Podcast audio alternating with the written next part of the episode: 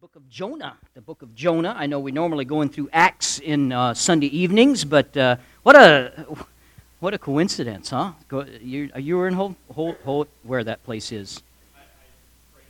Amen. That's amazing. Awesome.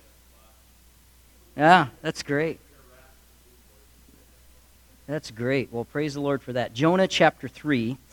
Uh, well, we're going to start in uh, yeah, we'll start in chapter 3, but kind of bounce back and forth. Uh, next week, we re- begin revival services. You can't schedule revival. You can schedule revival services, but you can't schedule revival. Uh, revival is a heart condition. Uh, I certainly desire it. I desire it for myself. I desire it for each and every one of you as well.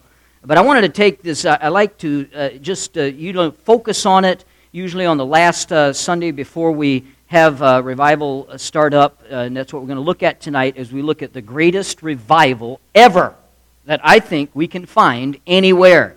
G. Campbell Morgan said, Revival cannot be organized, but we can set our sails to catch the wind from heaven when God chooses to blow upon his people once again. Thank you, dear.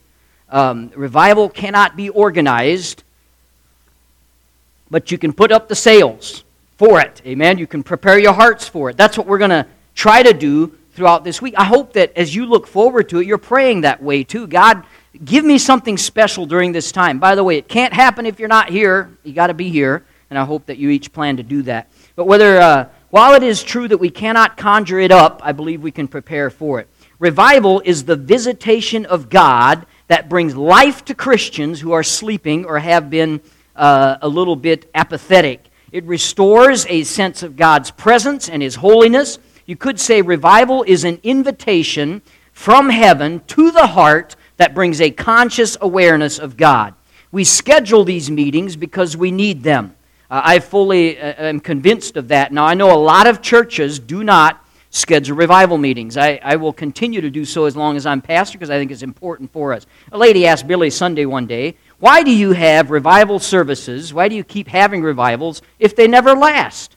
Well, you got to do it again next year. Why do you schedule them in the first place if they don't last? And he says, I'll answer your question with a question of my own. Why do you keep taking baths? Okay, don't last, does it? Kind of important to do it, though, isn't it? Uh, same way in revival. Most of us are familiar with the story of Jonah. Generations of Sunday school children have listened in wide eyed amazement as they hear about this man who was swallowed by a fish, spent three days and three nights in the belly of this fish. and is there a better story in the Bible? Now, here's a simple outline to help us understand the flow of the story. In chapter 1, we see the prodigal prophet. In chapter 2, the praying prophet in chapter 3 the preaching prophet in chapter 4 the pouting prophet. And so jonah went through many different stages of things that we can learn from. And uh, really what you have in the book of jonah is the story of the world's worst missionary ever. And we're going to look at it tonight as a, what kind of a rotten missionary jonah was. And yet god did a great work through him. It's an amazing story. Let's start in chapter number 3 verse 1 and the word of the lord came unto jonah the second time saying Arise, go into Nineveh, that great city, and preach unto it the preaching that I bid thee. Um, so Jonah rose, verse 3, and went into Nineveh according to the word of the Lord. Now Nineveh was an exceeding great city of three days' journey. And Jonah began to enter into the city a day's journey, and he cried and said, Yet forty days, and Nineveh shall be overthrown. So the people of Nineveh believed God and proclaimed a fast and put on sackcloth from the greatest of them even to the least of them. For word came unto the king of Nineveh, and he arose from his throne, and laid his robe from him, and covered him with sackcloth, and sat in ashes. Father, I pray you'd help us in these few minutes together tonight to be encouraged and challenged in this area of revival. We pray in Jesus' name, amen. Now, I want to clarify one point. In the story of Jonah, Jonah is not the hero of the story. The fish is not the hero of this story. God is the hero in the story of Jonah. Uh, the fish is mentioned four times. The city is mentioned nine times. Jonah is mentioned 18 times. God is mentioned 38 times. God never gave up on Jonah. God did not give up on the city of Nineveh. When Jonah runs away, God didn't give up on him. When Jonah sat under a vine and pouted, God did not give up on him. Now, a couple of clarifications before we go into the story. uh, I believe this is a true story 100%. Contrary to skeptics and critics, I believe this story is undistorted historic truth. There really was a man named Jonah. He really was, uh, he really did flee to Tarshish. He really was swallowed by a great fish. He really did survive for three days inside the fish's belly. He was vomited up on dry ground. We can date this story at about 765 BC in the days of Jeroboam II, king of Israel. Now, it only has four chapters, 48 verses, 1,319 words, and you can read it in about 15 minutes, and in this story you see the heart of God. That's what we want to look at this evening. It's a revealing story. One of uh, most of us have probably run from God at one time or another in our lives. We all know what it means to run the other way. In chapter 1, Jonah is running from God. In chapter 2, Jonah is praying to God. In, jo- in chapter 3, Jonah is speaking for God. And in chapter 4, he is learning about God. Probably all of us have been in these stages in, my li- in our life. In Jonah chapter 1, the story begins. Now the word of the Lord came unto Jonah the son of Amittai, saying, and then it gives that command to go to Nineveh. It's amazing how just one sentence can change your life. Life can turn on a dime. It happened to Jonah when God spoke those three words go to Nineveh. when God said Nineveh was wicked, he was not kidding. Nineveh was the capital city of Assyria. It was the most powerful empire in the world that day. Their brutality and their cruelty was well known. History records what a wicked, wicked people the Assyrians were. And the Jews hated them for good reason. They had a bloodthirsty cruelty, their idolatry, and their arrogance. And as far as Jonah was concerned, Nineveh could go straight to hell and he wouldn't worry one bit about it. He didn't have any concern for the people of Nineveh. Verse number three. We're still in chapter one, but Jonah rose up to flee unto Tarshish from the presence of the Lord and went down to Joppa. Isn't that a funny statement? To flee from the presence of the Lord. Shall he that has eyes not see? Shall he that made the mouth not hear? And uh, so we uh, can understand that is a foolish thing to do. Nineveh was about 500 miles north and east of where Jonah was. God said, Go east. Jonah said, I am going west. And when Jonah decides to run from God, it just happens that he finds a ship going the opposite direction. Now, that doesn't, isn't a coincidence. Uh, when we choose to disobey God, listen now, there's always going to be a boat going to Tarshish. There's always going to be an opportunity for us to go the opposite way. When you decide to run from God, Satan will be more than happy to provide the transportation for you. That's what happened here in Jonah's life. As we read Jonah's story, remember that we can run, but we cannot hide. Though Jonah tried to leave the Lord, the Lord never let, let him leave. Uh, it is the patience of God that allows us to run. It is the wisdom of God that provides the ship. It is the providence of God that sends the storm. It is the kindness of God that sends the great fish. And as Jonah went to the bottom of the ship, he fluffed his pillow up, he laid down to take a nap, and he must have thought this is working out just fine. Deep down inside, he knew that what God's will was, and he knew he didn't want to do it. Favorable circumstances do not override what God has clearly said. So Jonah might have thought he was okay. In fact, if you're running from God, you might think you're okay. It's not the case at all. Sin looks good for a while we never get away with it. Look at verse number four. but the Lord sent a great wind into the sea, and there was a mighty tempest in the sea, so that the ship was like to be broken. Must have been a bad storm because these professional sailors who've seen it all were scared to death. Jonah is now uh, found out in verse 7 as they cast lots, and the lot fell on him.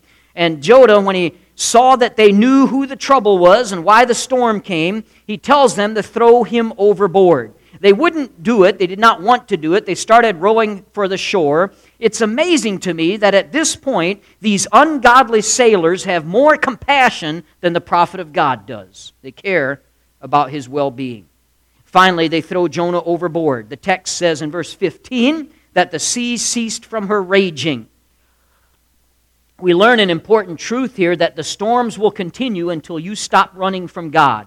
We generally have smooth sailing at first. Things will go our way at first, but the storms will definitely come our way. Things look rosy. Your life looks good because disobedience has a temporary reward, but it is very temporary. But then, Oh, yes, the storms will come into our life. The storms are sent by God because, in His mercy, He wants to bring us to our senses and lead us to a place of repentance. The voyage into sin may start with celebration, but it always ends with a raging storm. Verse number 16, look at the Bible says here Then the men feared the Lord exceedingly and offered a sacrifice unto the Lord and made vows. So, this is interesting too. While Jonah's bobbing out there in the water, there's a revival going on in the boat.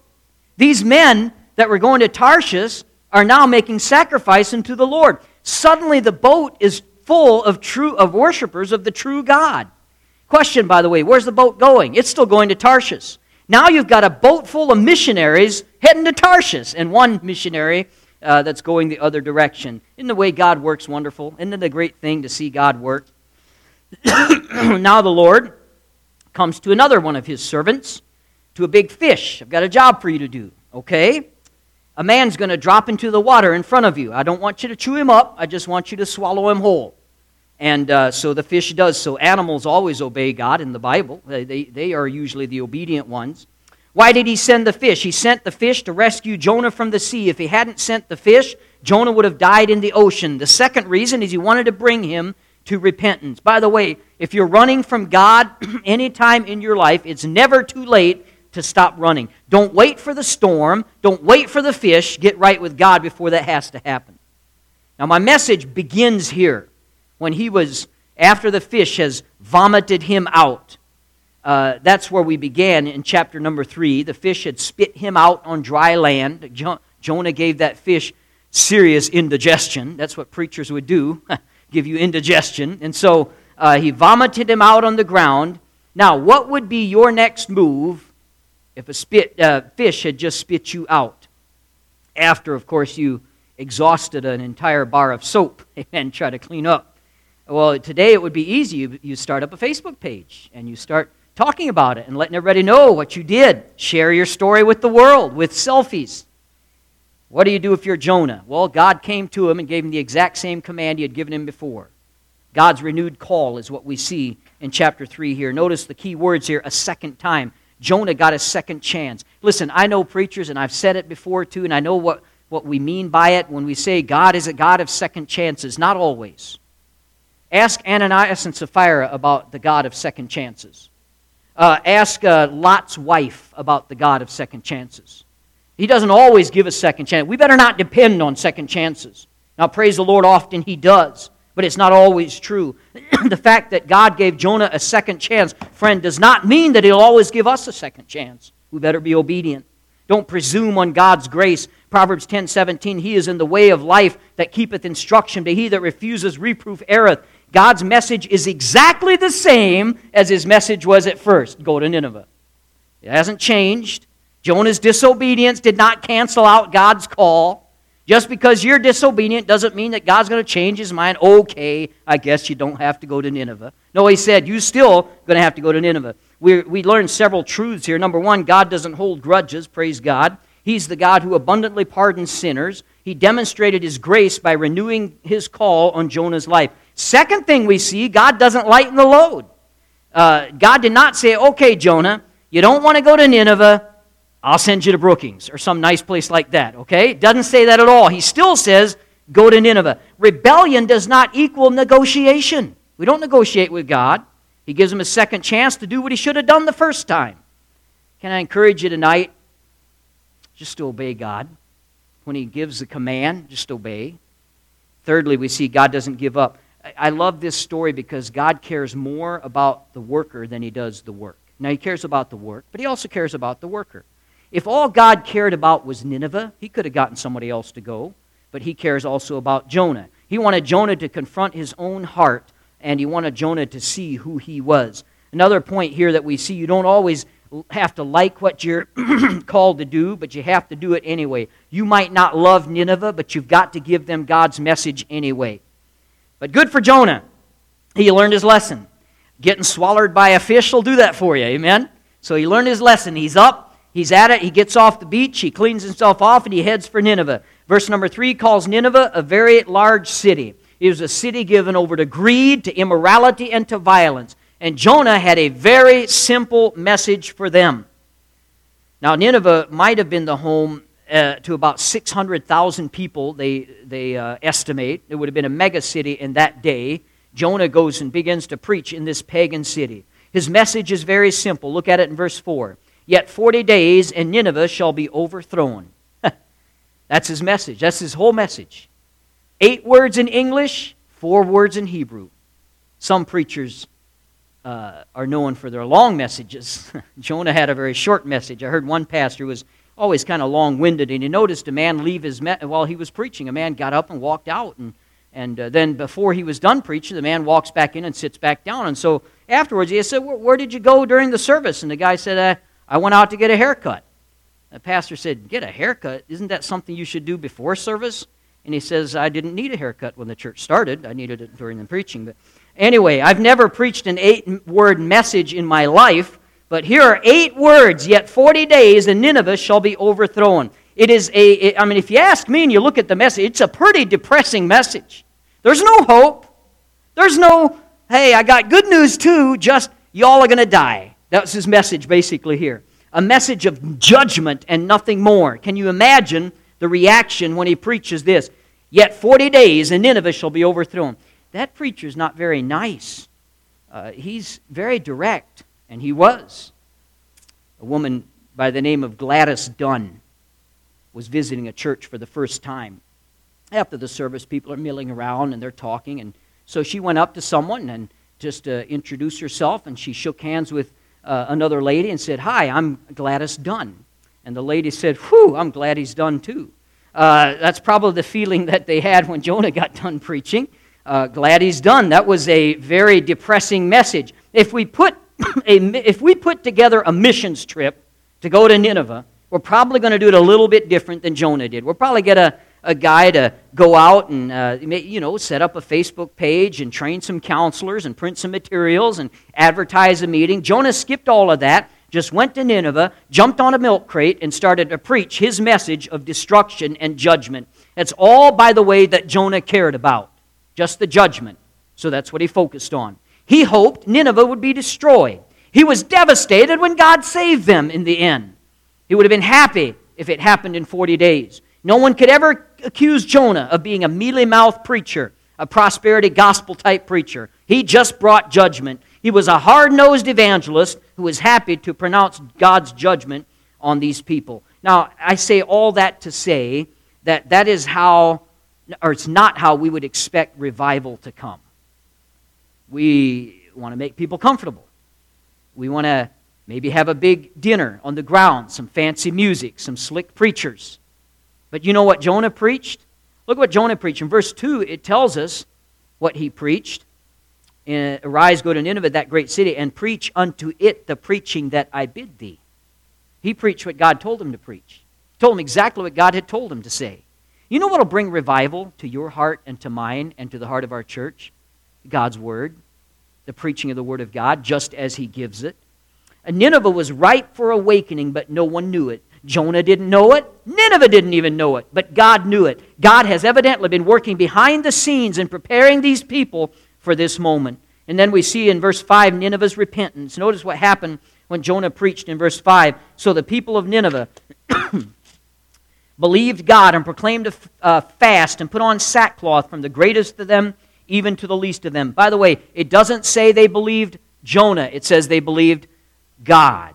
Uh, the the uh, king even got involved and he set aside his uh, clothes. He arose from his throne, uh, covered himself with sackcloth, and he calls for a time of fasting and prayer. Because as he says in verse 9 so well, who can tell if God will turn and repent and turn away from his fierce anger that we perish not. The king of Nineveh, he knows they're guilty. He knows they don't deserve mercy, but th- he thinks that God might still have mercy on his people. I'm sure he's never heard the words because they hadn't been written yet, but it's as if he has in Isaiah chapter 55, verse 6. Seek, 6. Seek ye the Lord while he may be found. Call on him while he is near. Let the wicked forsake his way, and the unrighteous man his thoughts, and let him return unto the Lord, and he will have mercy on him and abundantly pardon.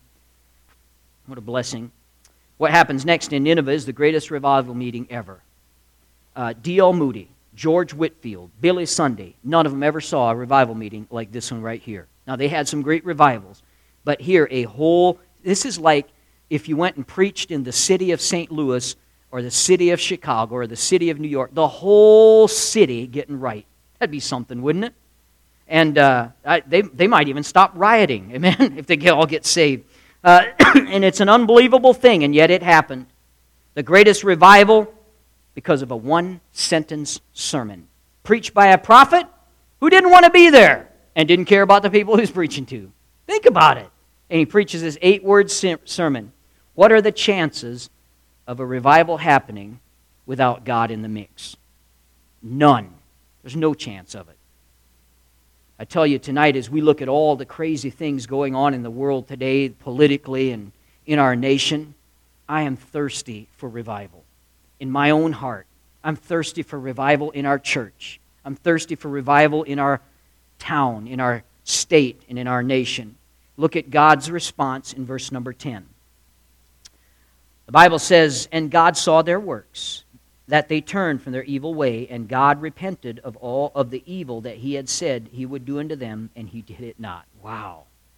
By the way, that doesn't mean God was wrong. It just repented means a change of mind, a change of heart. And so, let me emphasize this fact again. No one could have predicted this in advance. That very day, the king got up. He had no idea that later that day he would be in sackcloth and ashes.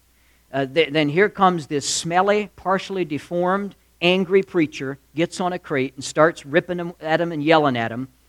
He wasn't nice, he wasn't loving, but he gave them the word of God, and it changed their hearts, and it changed their lives. I have an idea that God was working in this pagan city a long time before Jonah ever showed up. It was a God's moment for Nineveh, and they responded. Listen to the words of Jesus in Luke 11 32. The men of Nineveh shall rise up in the judgment with this generation and shall condemn it, for they repented at the preaching of Jonas. And behold, greater than Jonas is here, talking about himself. There are thousands of Ninevites in heaven tonight, and uh, because of their response to the gospel. Tonight, I have to wonder how much time do we really have before Christ comes back? I mean, you look around, you see prophecies being fulfilled. Uh, with the moral erosion that's around us in the world today, you've got to think we're in the last days of the last days. But Jonah chapter 3 ought to encourage us in another way. God can reach the impossible, God can do the impossible, He can reach the unreachable. No one was more unreachable than Nineveh and yet they came around. we can look around today and we can see our society and we can think it's hopeless. I mean, it's Nineveh, it's wickedness, it's hopeless. And yet, everyone, everyone is reachable. Everyone, we can make an impact in their lives. God loved the people in Nineveh, and God loves the people in Brookings, and God loves you, and God loves the people in Bible Baptist Church. He still wants to do a work in our hearts, and He will if we will just yield to Him when He does. But, my friend, revival starts with you. Revival starts with me. You can't schedule it. Uh, I can bring the, I've got the preacher coming. I'm going to pick him up Thursday night late. We're going to have him here. He's preparing his heart. His church has been praying for weeks as well uh, for our revival service here. And uh, we can schedule it, we can plan it, but we can't make it happen. It has to happen in our hearts right in here. We have to be ready for it. Now, let me make a statement, and this I believe this with all my heart. As long as you are content to live without revival, you will. As long as you're content where you are, you'll be right where you are. We've got to have a desire. Uh, Vance Havner said, Revival is the church falling in love with Jesus all over again. Listen, I'm not looking to get on the news of the, uh, there's the greatest revival in America here in Brookings. Not looking at that at all. I, I'm looking for this right here. I just want something to happen in my heart want something to happen in your heart. I want us to have a renewed vision for what God wants us to do. And I ask tonight, what about you? What's your desire? Will you be involved? Will you uh, invest some time in letting God work in your heart as well? Let's have every head bowed. Every